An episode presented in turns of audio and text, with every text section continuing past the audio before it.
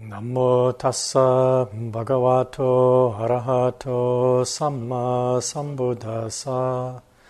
Namo tassa bhagavato arahato samma sambuddhassa. Namo tassa bhagavato arahato samma sambuddhassa. Buddhang dhammang sanghang namasami.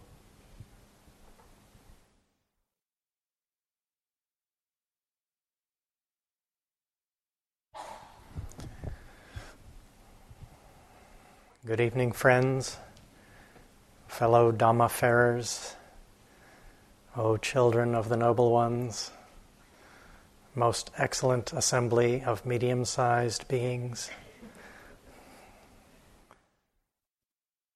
I uh, saw Joseph Goldstein uh, a little earlier at, at uh, dinner time, and uh, he came over and uh, he asked me at some point what, what I was going to talk about tonight, and when I told him, he, he nodded in approval. he said, Good. He said, Is it going to be straight ahead Dhamma? And I said, Yeah. Kinda. so I felt moved to uh, dedicate this talk to Joseph who's been a uh, teacher, colleague, uh, always a supporter of mine in so many ways, and um,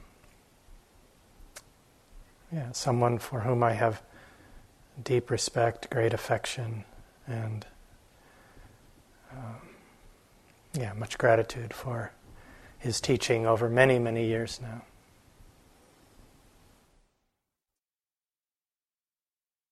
There's a story that dates from the time of the Buddha after he began teaching. And this is the story of uh, Upatissa, who would become known as Venerable Sariputta and uh, become known as uh, one of the, the Buddha's two chief disciples. And he was uh, very close friends, uh, maybe a relative of uh, Kolita, who became known as the Venerable Mahamoggallana, uh, the second of the Buddha's two chief disciples. And they were um, Dhamma brothers, at least. I can't remember, Jaya, were they related? Don't remember. I asked Jaya, thanks. They were cousins, thank you. And they had made a promise to one another that if either of them were to meet with uh, a teacher or hear of teachings that um, seemed like the real deal, that they would tell the other one. They were wandering ascetics, searching and practicing. And one morning in uh, Rajagaha, uh, Upatissa saw the Venerable Assaji on alms round, and uh, Assaji was uh, one of the first five uh, disciples of the Buddha when he t- gave his first teaching. That one of the first, uh, one of the five ascetics who had been practicing with him, and then uh, heard his um, first teaching of the Dhammacakkappavattana Sutta, the discourse setting in motion the wheel of the Dhamma. And so Assaji was uh, on alms round in Rajagaha, and Upatissa saw him and he had a very uh, serene and dignified, uh, calm demeanor and appearance. And, and uh, Upatissa thought to himself, uh, Never before have I seen such an ascetic, an ascetic like this.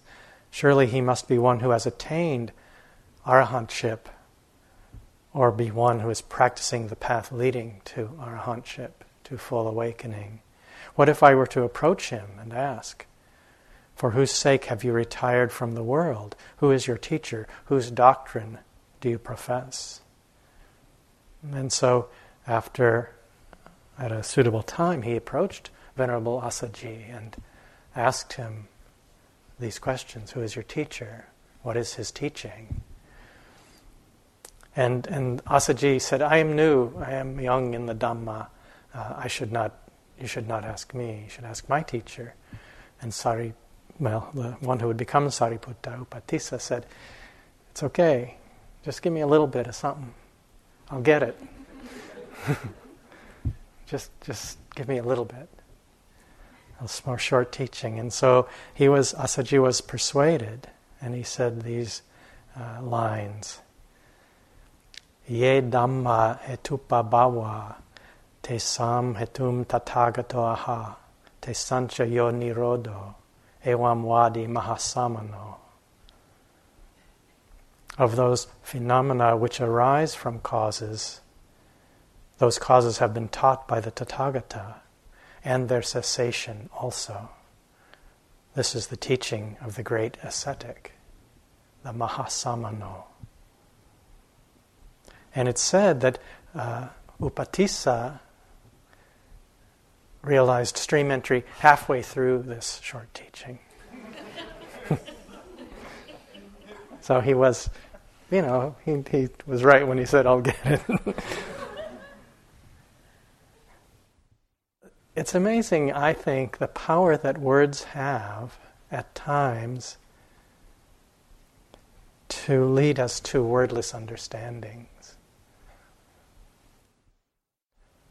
You know, there are all these stories in these in the uh, in the suttas where uh, the Buddha or perhaps another teacher gives a, a teaching, and at the end, all 500 who are listening become enlightened, or at least attain some level of awakening.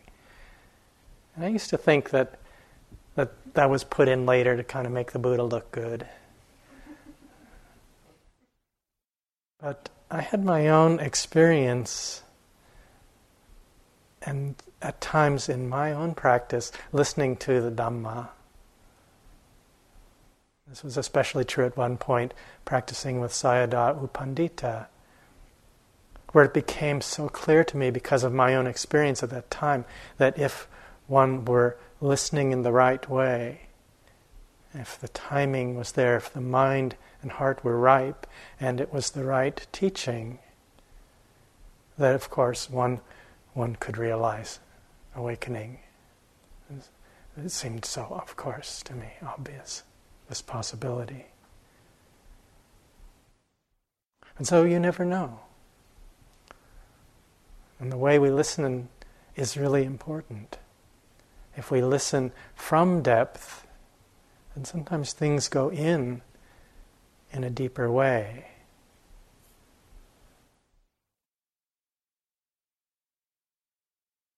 There's a, uh, a charming kind of postscript to the story of uh, Venerable Assaji's teaching to Upatissa, who would become then Sariputta. And this was a, involved a misunderstanding where um, other monks at one point they would see Sariputta um, turning and bowing in a, in a particular directions, and they thought he was engaging in some kind of um, rite or ritual of, of, facing the directions and doing some some kind of practice that he should have let go of. And they went to the Buddha, and uh, the Buddha said, "No, he's bowing in the direction."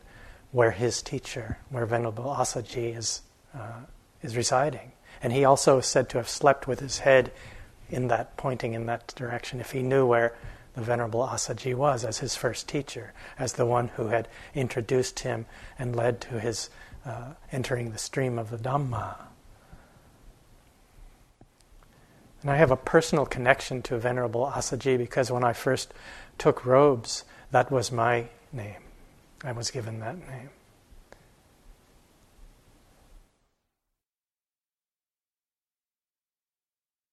And this simple teaching, this reflection that I, I read to you, which we can see is a, a very abbreviated uh, presentation of the teaching on the Four Noble Truths.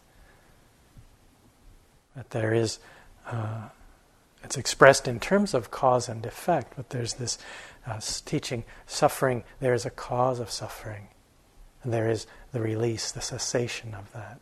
So, understanding there is this cause, there is the release of that. So, when, because of this, because of clinging in the mind, suffering, no clinging, no suffering, you could say, very shorthand there. When this, because of this, that arises. When this ceases, that ceases.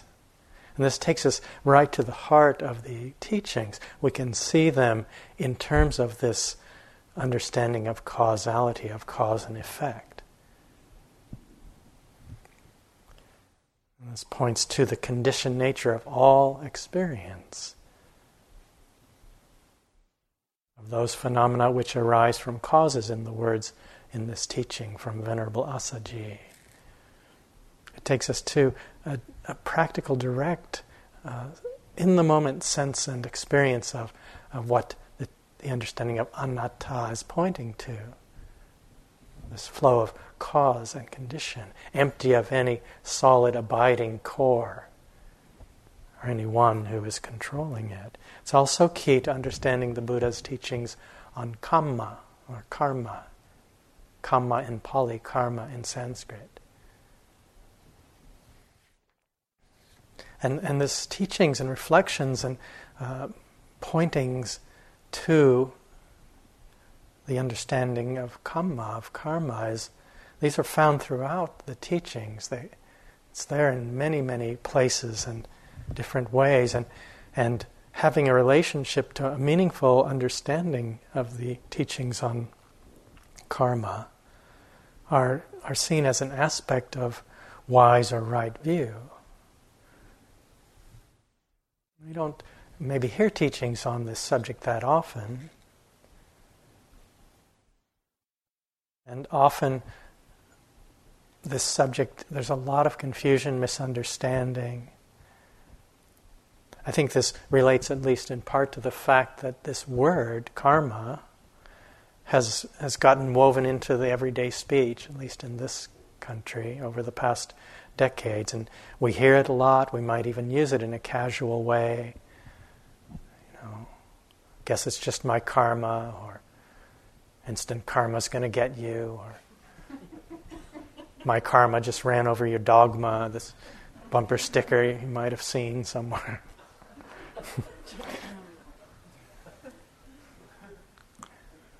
and there's some connection to what the teaching is pointing to in these these expressions, you know, or what goes around comes around, these things that are are said. And there's some relationship to the understanding there, but it reinforces a superficial relationship to the teaching. It's an oversimplification of it in a very unfortunate way. Generates a lot of confusion and questions, as I said, you know. Do, do teachings on karma mean I have to believe in rebirth? If there's no self who experiences the fruits of past actions, is the suffering that I or someone else experiences the result of something I did in a past life? And is it somehow my fault? You know, there can be this sense almost of, of a blame, as though as though karma is some functions like fate, and it's it's some force that emerges out of the past that we're somehow responsible for, but powerless to do anything about. And brings up questions around free will. Is there free will? Is there such a thing? Is everything just preordained? This unfolding of conditions and causes flowing on, flowing toward fixed destinies.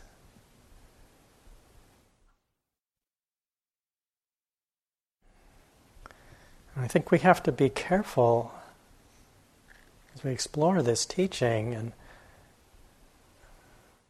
and careful not to use this teaching as if it functioned like a kind of reflective device that would account for our own or another's present circumstances or, or address issues like illness or, or poverty or life circumstances, although everything could be reduced down to the unfolding of, of karma. It's, it's simplistic and misguided use of this teaching only causes harm, adds to the suffering in the world. It's just not useful. And I don't think it was the teachings that were ever intended to be used that way. I think it's a mistake. But what is useful in terms of the teachings on kamma, on karma, what it can do, this understanding and a, and a real, direct, practical relationship to it is, is serve as a, an aid, a kind of focal point for how we respond to the present moment, for choices we make here and now in response to what's happening. That's where it's really useful. And when we, we dig into this topic a little bit and begin to explore it, it's really helpful to bear in mind that the functioning of cause and effect in our lives in the world is vast and very complex. And Winnie touched on this uh, in a reflection this morning. You could say we're we live in actually maybe it's a better image is we're swimming in an ocean of cause and effect, a vast ocean that's made up of a complex, complex web of, or network of, of causal threads, you could say. And these, these ripples that are constantly shifting and vibrating and rebounding off one another. There's an image that I love that, that to me captures this. It's an image uh, that I heard from Gil Fronsdal once. And he had an image of a very uh, still pool, like on a clear, still day, windless day, like down at the pond, at the Gaston Pond. If you had a, a pool like that and you tossed a pebble in, there would be ripples, and then you tossed another one in, and there would be another set of ripples, and they would bounce off one another, and you kept tossing pebbles in. And there would become this complex way that those interacted and bounced and rebounded and and if you began that at the beginning of beginningless time and those pebbles are getting you're tossing them in and they're also getting tossed in from all kinds of other places. And so it gets very complicated. And in order to account for this moment right now just feel it this moment as it has come to be and passed away, come to be another one. To account for the way it is right now, you would have to trace all those ripples back to the beginning of beginningless time. And this is considered to be imponderable. And to try and do this will cause your head to explode. You'll go mad and experience vexation. So it is um, suggested not to do this.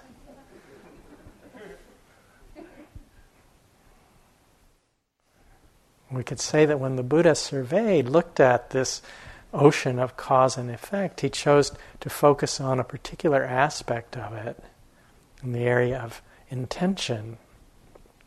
we've talked about intention in, in different ways on the level of, um, of just the, the mental, uh, the pure mental uh, energy, the factor that arises constantly of cetana that just is like uh, electricity, kind of. It's the impulse to do things. It's about to. We feel it, this gathering of energy and that precedes all actions of body, speech, and mind.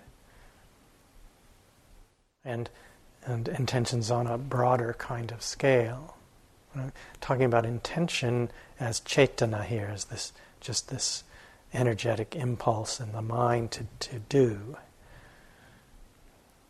And there's an essential understanding that's connected to this. All actions of body, speech, and mind have their origin in the mind. This takes us to the literal meaning of the word kamma or karma, which is action. Karma means action. Buddha stressed the way that intention is, is uh, at the root of this. Intention, I tell you, is kamma. Intending one does kamma. One acts by way of body, speech, or mind. So this cetana is neutral. It's just kind of pure energetic impulse, as I said. But there are all these other uh, mental qualities that um, might arise and they, they inform that, they give rise to it, they're constellated with it. So we can see this. I'm going to use the word motivation to make this distinction. The qualities that inform, give rise to an action. So the intention to act may be, uh, may arise from greed, hatred, or delusion. It may arise from renunciation, love, or wisdom.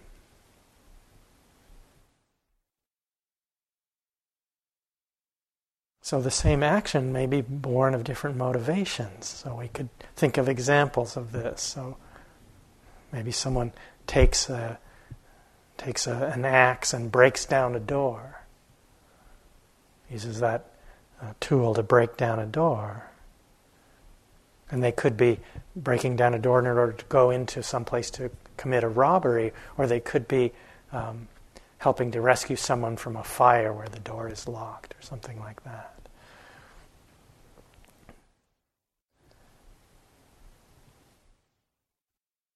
So it's it's the action. It's not so much in the action. This uh, you could say the the karmic weight. Now this doesn't mean that just because our intention may be good, that we have no responsibility for the impact of our actions. We take care on that level too. But when we look around the world and see all of the avoidable suffering war and violence, injustice. All that's happening in that in that regard, we'll see if we look that these actions have their roots in someone's mind. They don't just happen. Unwholesome mind states, greed, hatred, various forms of ignorance and delusion, fear, are giving rise to actions. And if we look in our own minds and hearts, we will see the seeds of war are right there. And the seeds of love, the seeds of peace. And in the opening verse, the very famous, often quoted opening verses of two verses of the Dhammapada, the Buddha speaks directly to this. Mind is the forerunner of all things. Mind is their chief. They are all mind made. If with an impure mind one speaks or acts, suffering follows like the wheel of the cart follows the foot of the ox. Mind is the forerunner of all things. Mind is their chief. They are all mind made. If with a pure mind one speaks or acts, happiness follows like one's never departing shadow. And so, for our own happiness, for happiness in the world, an understanding of, of how this functions is powerful. It informs our lives on this very basic level. And so we take responsibility for the motivations that we choose to follow. And mindfulness enables us to see this, recognize what's going on. In the moment of their rising, we have a choice then. If we see it, we have a choice. And there are all kinds of things that happen that, um, as a result of actions, that are not born of, of a direct intention in the mind or heart but they have an impact. So, let's say you're out taking a walk, and the wind has blown a lot of leaves onto the pathway or the road, and and they've covered up one of those those furry caterpillars, and you don't see it, and you step on it, and because of this action, the caterpillar is accidentally killed, loses its life. That can happen. These things happen. There was no intention to cause harm. There may have been every intention to avoid causing harm in the mind. That could be the general intention that we live by, and yet harm was ca- caused there. But there's, so there's no karmic weight there. But there is a flow of causes. It's part of this causal unfolding. So after you've passed on by, the wind comes up and blows the leaves aside, and someone following you sees the caterpillar. And they jump aside to avoid stepping on it. They don't see that it's, they don't want to step on it, whether it's dead or alive. And they slip and fall and they break their leg, and you hear them cry out, and you, you rush to the rescue, and you help them get to the hospital, and on the way, there's this connection made, and you fall in love. You know, and you stay there at the hospital, and on the way back, you you decide, let's stop at the store and buy a lottery ticket. You win the lottery, and you live happily ever after. You know, and so all of this, including the death of the caterpillar, is part of this flow of causes unfolding there. Things happen, and it, it's like these ripples rebounding off of one another. So Karma is part of that. There's all kinds of other factors, and so part of a good image for understanding how things work in this way is this uh, image of a seed, which we've used a lot in different ways, different times, and so. You know, a single seed has the power to bring about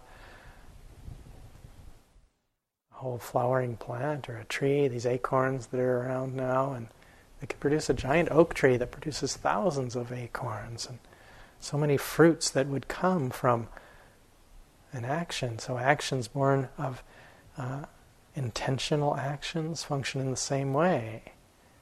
They have the potential to bring about so many fruits as this flows forward in our lives. And so I think one way reason the Buddha told, chose to focus on intentional actions is because understanding this is empowering and liberating for us. You know, we look at this chain of cause and effect, and we take responsibility for the motivational energies that we choose to follow in, in acting. With the understanding that actions born of wholesome motivations yield wholesome, positive results, and those born of unwholesome motivations lead to stress, struggle, suffering in our lives and the world. And so we can add something into this process with the, through the power of mindfulness and the ability to see what's going on. And, and so, from um, what we might think of as kind of a maybe a Buddhist understanding, understanding of karma and how it functions, there's this there are these different, multiple feedback loops that are functioning in this. So the present moment is shaped by the past and by our choices and actions in the present. Those both come into play there. And our present actions shape also the future and the present, this moment right now, and flows forward into the future. And so, uh, and most important of all, our present actions do not have to be determined by our past actions. We have a choice how we respond to the present moment's circumstances. And so this circles back to this question or subject of is there free will? And this is a quotation from Thanissaro Bhikkhu, Than Geoff, as he goes by. There is free will, although its range is somewhat dictated by the past. The nature of this freedom is nicely symbolized in an image used by the early Buddhists of flowing water. Sometimes the flow from the past is so strong that little can be done except to stand fast. But there are also times when the flow is more gentle, gentle enough to be diverted into in almost any direction. Instead of promoting resigned powerlessness, the Buddhist notion of karma focuses on the liberating potential of what the mind is doing in every moment. Who you are, where you come, what you come from, is not anywhere near as important as the mind's motives for what it is doing right now.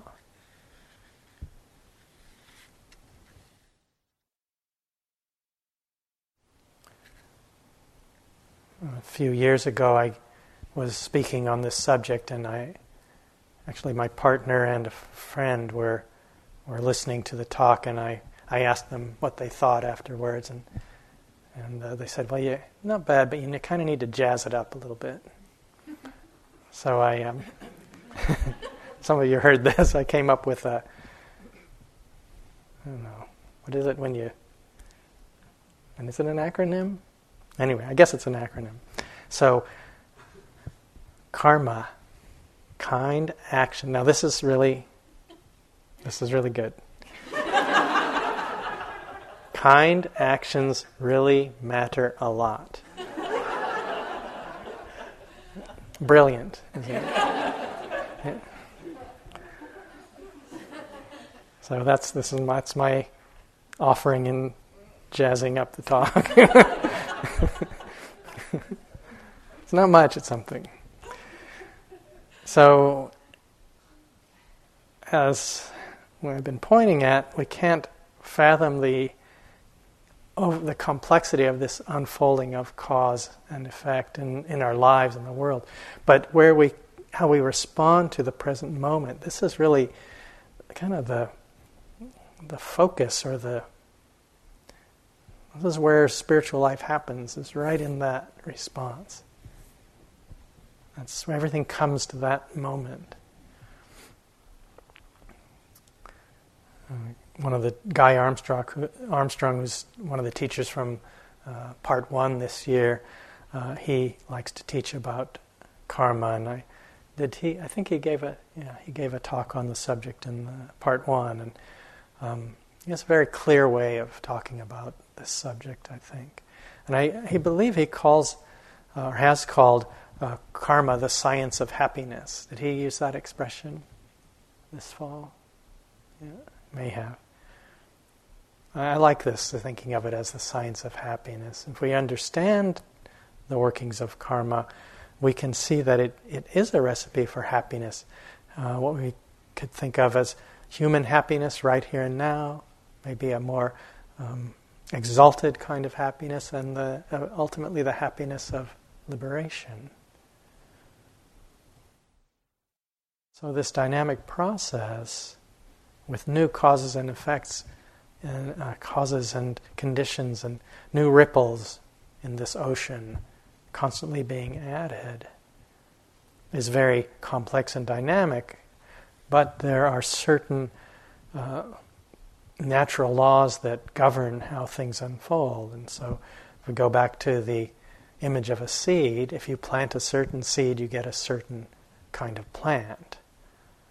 So, if you plant a daisy seed, you're going to get a daisy plant, not a sunflower.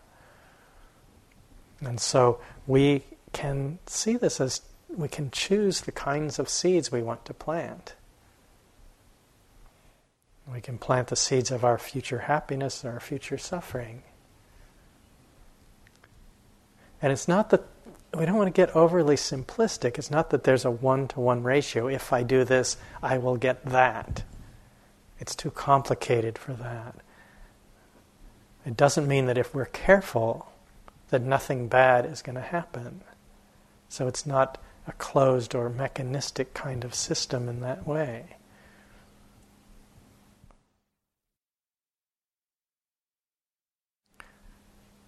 in some descriptions of uh, the Buddha's enlightenment, uh, that time, that night, it's said that he was able, that, that his, his mind opened up to uh, seeing the functionings of karma in this vast kind of way, and he saw beings faring on according to their actions, according to their karma.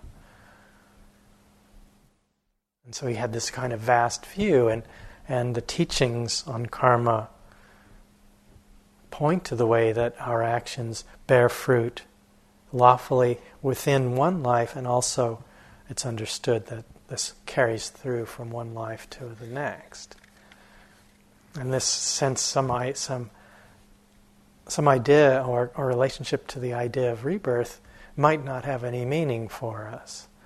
But we don't have to believe in that to understand the workings of karma. We can see how this unfolds in each moment. And in a, in a very real way, as I have and others may have said, each moment is a birth, a life, a death, and another one. There's another one. And we take birth in all kinds of realms. And so we can understand rebirth as this flow of, a process of conditioning. Each mind moment has a conditioning effect on the next one. And we can touch, touch this and taste this directly in our in the flow of ongoing flow, and there is this sense of uh, continuity from one moment to the next, and they happen so fast. We don't see the arising and passing necessarily all the time. So there's this connection between our current actions and the unfolding of our future. It conditions that. And you can see this in terms of one lifetime to the next. So there's not a thing moving along through that, but there is this flow, this continuity. There's a, a well known sutta in the middle length discourses where the Buddha is instructing his son Rahula. What do you think, Rahula? What is a mirror for? For reflection, sir. In the same way, Rahula, bodily actions, verbal actions, and mental actions are to be done with repeated reflection. Whenever you want to do a bodily action, you should reflect on it this bodily action I want to do, would it lead to self affliction, to the affliction of others, or to both? Would it be an unskillful bodily action with painful consequences and painful results? If on reflection you know that it would be an unskillful bodily action with painful consequences and painful results, then any action of that sort is absolutely unfit for you to do. But if on reflection you know that it would not cause affliction, that it would be a skillful action with wholesome consequences and wholesome results, then it is fit for you to do. And he goes on in this teaching to recommend that Rahula reflect in the same way.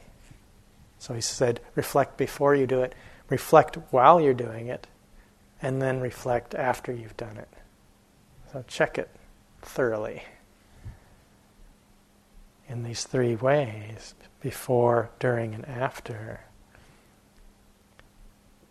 And we could we could have a fear, you know, if we decided to take this on that would lead to our lives being somehow there no spontaneity would be possible or we'd be having to live in a state of hypervigilance or something like that. But actually I think we can see it as an aspect of living a conscious life. And we pay attention to our actions, the results of them. We take responsibility for the choices we make, for the motivations that are informing the actions we want to take.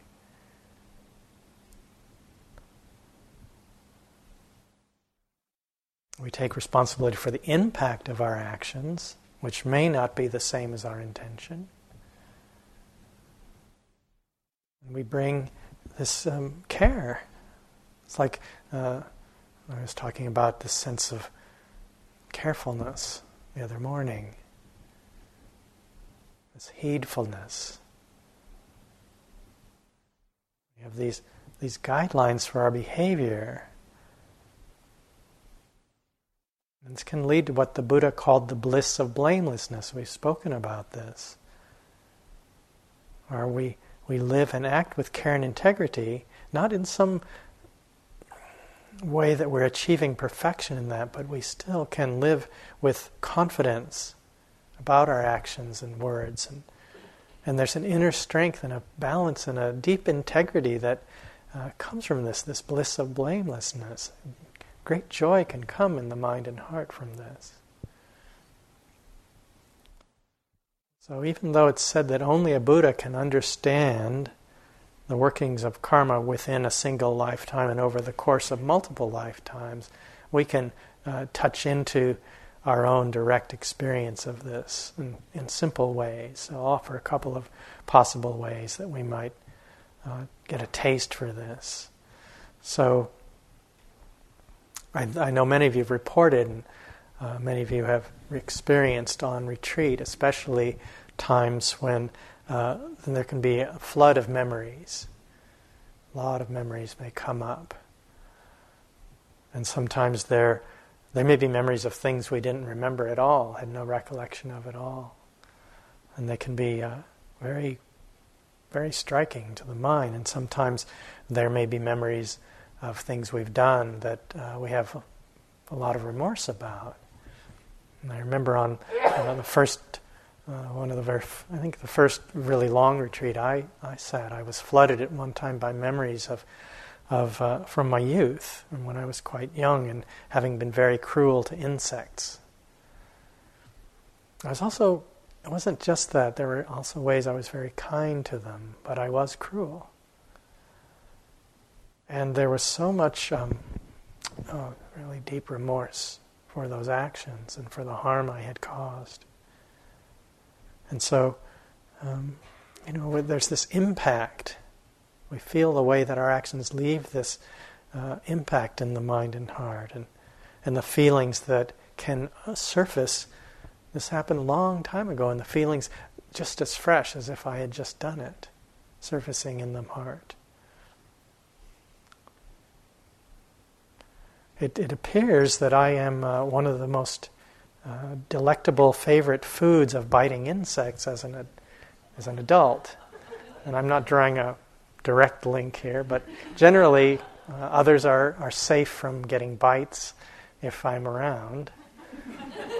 I had a I was traveling in India once with my partner and and we got a not great room late at night and and there were lots of uh, biting bugs in the bed, and and I was just being bitten all night long, and my partner slept like a baby, and I was just I was covered in bites. I kept having to get up and try to put them out, and then there just would be more.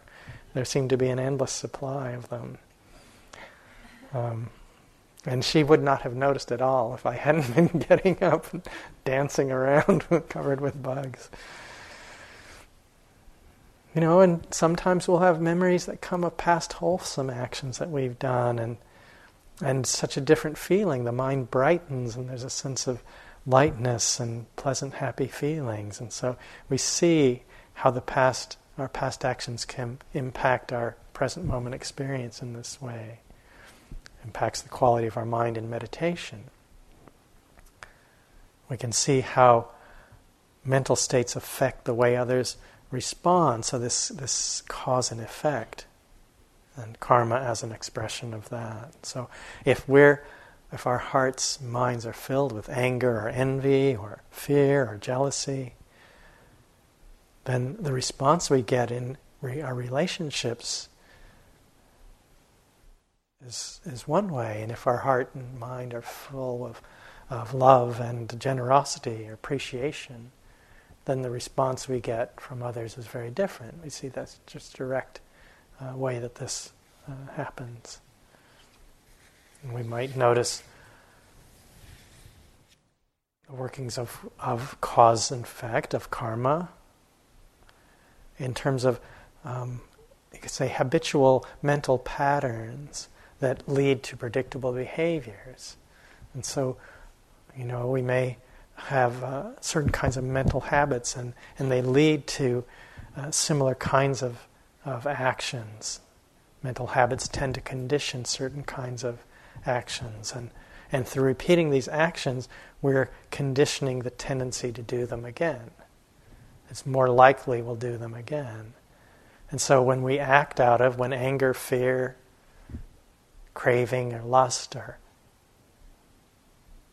confusion are are the driving force leading to our actions, then we're conditioning the tendency to to act those ways. And when our actions are born of kindness, generosity, wisdom, and so forth, wholesome things, then then we're conditioning the likelihood we'll do those kinds of things in the future. So points to the fact of that one can intentionally cultivate wholesome we can cultivate the good, refrain from doing what is unwholesome. in the teaching, simple teaching in the Dhammapada. Ref- cultivate what is wholesome, do what is wholesome, refrain from what is unwholesome, purify the mind. This is the teaching of all the Buddhas. And so we, we have this recipe or science of happiness in that we're giving this great personal responsibility for our lives. The choices that we make directly impact our, our uh, the unfolding of our life. And so we begin with our internal world and the motivations that give rise to our actions. And this, in turn, has an effect, ripples out on the course of our life. And with mindfulness, we have the possibility to see what's going on there. You know, the motivations, we can see them. And, you know, sometimes we're not going to like what we see. You know, it may be that greed, hatred, or delusion have the upper hand. And sometimes our motivations are mixed. They're not only always pure. But, but mindfulness is, is a complete game changer in our lives in the world. It changes everything. With mindful awareness, everything is possible. Without it, we will just be living out our conditioning. So there's this possibility that we're not going to be running on automatic and, and we're not acting out these habituated reactive patterns. We can choose when to act, if to act, which motivational energies we wish to follow. And so, back to the image of a seed, we can choose the seeds that we want to plant, and all sorts of factors come into play when we plant a seed. You know, in the subsequent growth of the plant. If we plant it carefully, where we plant it, the conditions of all kinds of things, the weather and other things. If we care for it, if it's fertilized and watered, if we read poems to it and sing songs to it maybe that has an impact too. And so this is true for our own lives.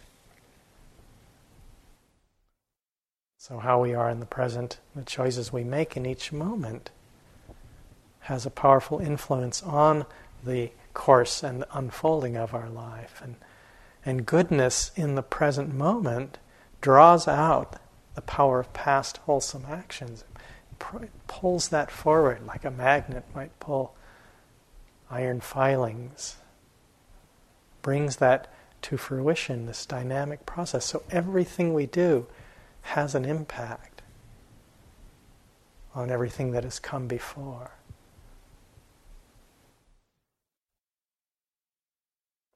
It's said that, that karma, that kamma is our only true property. This is uh, some words from uh, Venerable Sayadaw U Pandita.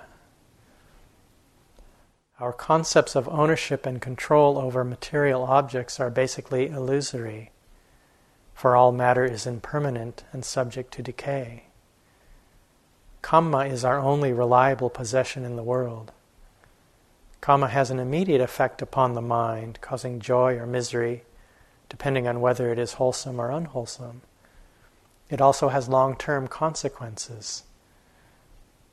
Seeing life in this way gives us the power to choose the conditions under which we want to live. Thus, the view of Kamma as our true, reliable property is called the light of the world, for by it we can see and evaluate the nature of our choices. Right understanding of Kamma is like a railway, railroad junction where the train can choose its direction.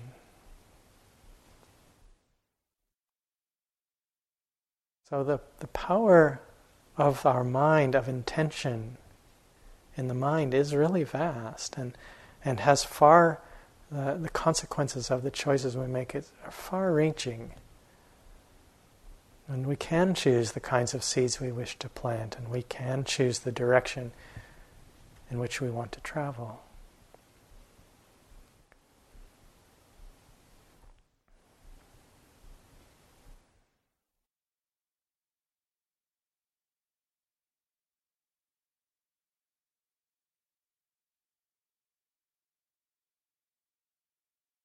Let's sit quietly together for a few moments.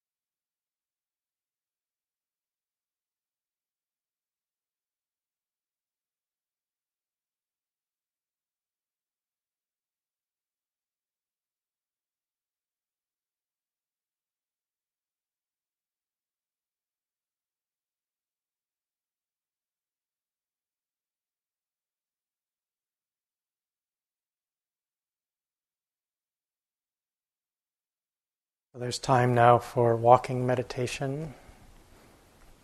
That good old walking meditation. Excellent in the beginning, in the middle, and in the end. So I invite you to do some of it, or some in between meditation. And we'll gather at 9 o'clock for chanting. Please be welcome for that.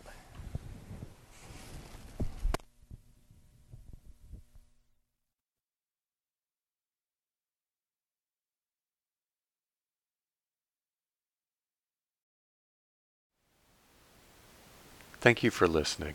To learn how you can support the teachers and Dharma Seed, please visit dharmaseed.org slash donate.